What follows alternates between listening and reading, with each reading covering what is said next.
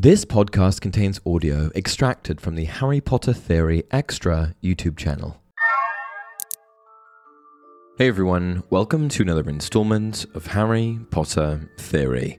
Today we'll be discussing why in Merlin's Beard, Dumbledore didn't share his knowledge about basilisk fangs with Harry before he died. Something which would have arguably made things much easier for Harry, Ron, and Hermione as they attempted to knock off Voldemort's Horcruxes. Now, basilisks and their fangs first came to our attention in the second installment of the series, Harry Potter and the Chamber of Secrets. Sometimes referred to as the King of Serpents, this enormous reptilian creature was first bred by the dark wizard Herpo the Foul. The basilisk that guarded the Chamber of Secrets was once owned by founding member of Hogwarts, Salazar Slytherin.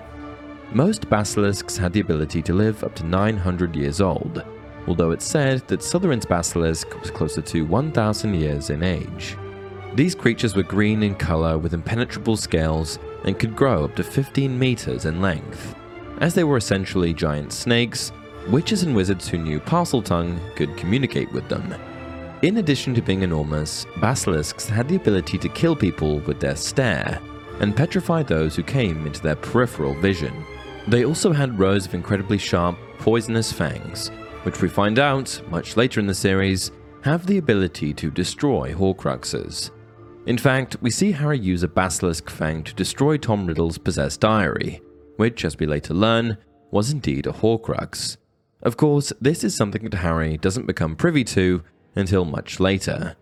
So, why is it that Dumbledore didn't shed some light on this particular subject before he passed? The answer is likely twofold. Firstly, since he bequeathed Godric Gryffindor's sword to Harry upon his death, Dumbledore likely felt that this was enough of a weapon to help Mr. Potter and his friends take down the remaining Horcruxes. It's worth mentioning that the Sword of Gryffindor was only able to destroy Horcruxes since it had absorbed venom from the basilisk in the Chamber of Secrets when Harry killed the beast with the sword. But in any case, Dumbledore knew that it would enable Harry to destroy additional Horcruxes, so that's the first part of it. He didn't need to tell him about the abilities of the basilisk fangs because he had left him an alternative weapon. Which brings us to the fact that not only did he not tell Harry about the fangs, he didn't explain why he gave him the sword either. Harry was left to uncover its value in his quest to defeat Voldemort. But even though Dumbledore didn't tell him about the sword, he was able to signify the importance of this item in his will in a much less conspicuous way than would have been possible with the Fangs. Leaving the Sword of Gryffindor to a Gryffindor student, a student who was arguably his favorite, kind of checked out. A bit eccentric and over the top, but it didn't give away what he intended Harry to do with it. By contrast, if Dumbledore had left him a pile of basilisk fangs or instructions to go back into the Chamber of Secrets to grab a bunch, it's likely that word would have gotten back to Voldemort, and he would have been on to their hunt for Horcruxes. As it were, Voldemort didn't realize until much later that Harry, Ron, and Hermione knew about his Horcruxes and were hunting them down.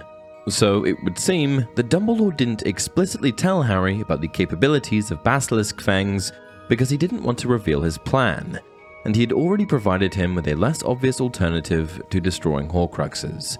And with that, we've come to the end of another video. What did you think? Do you agree with me?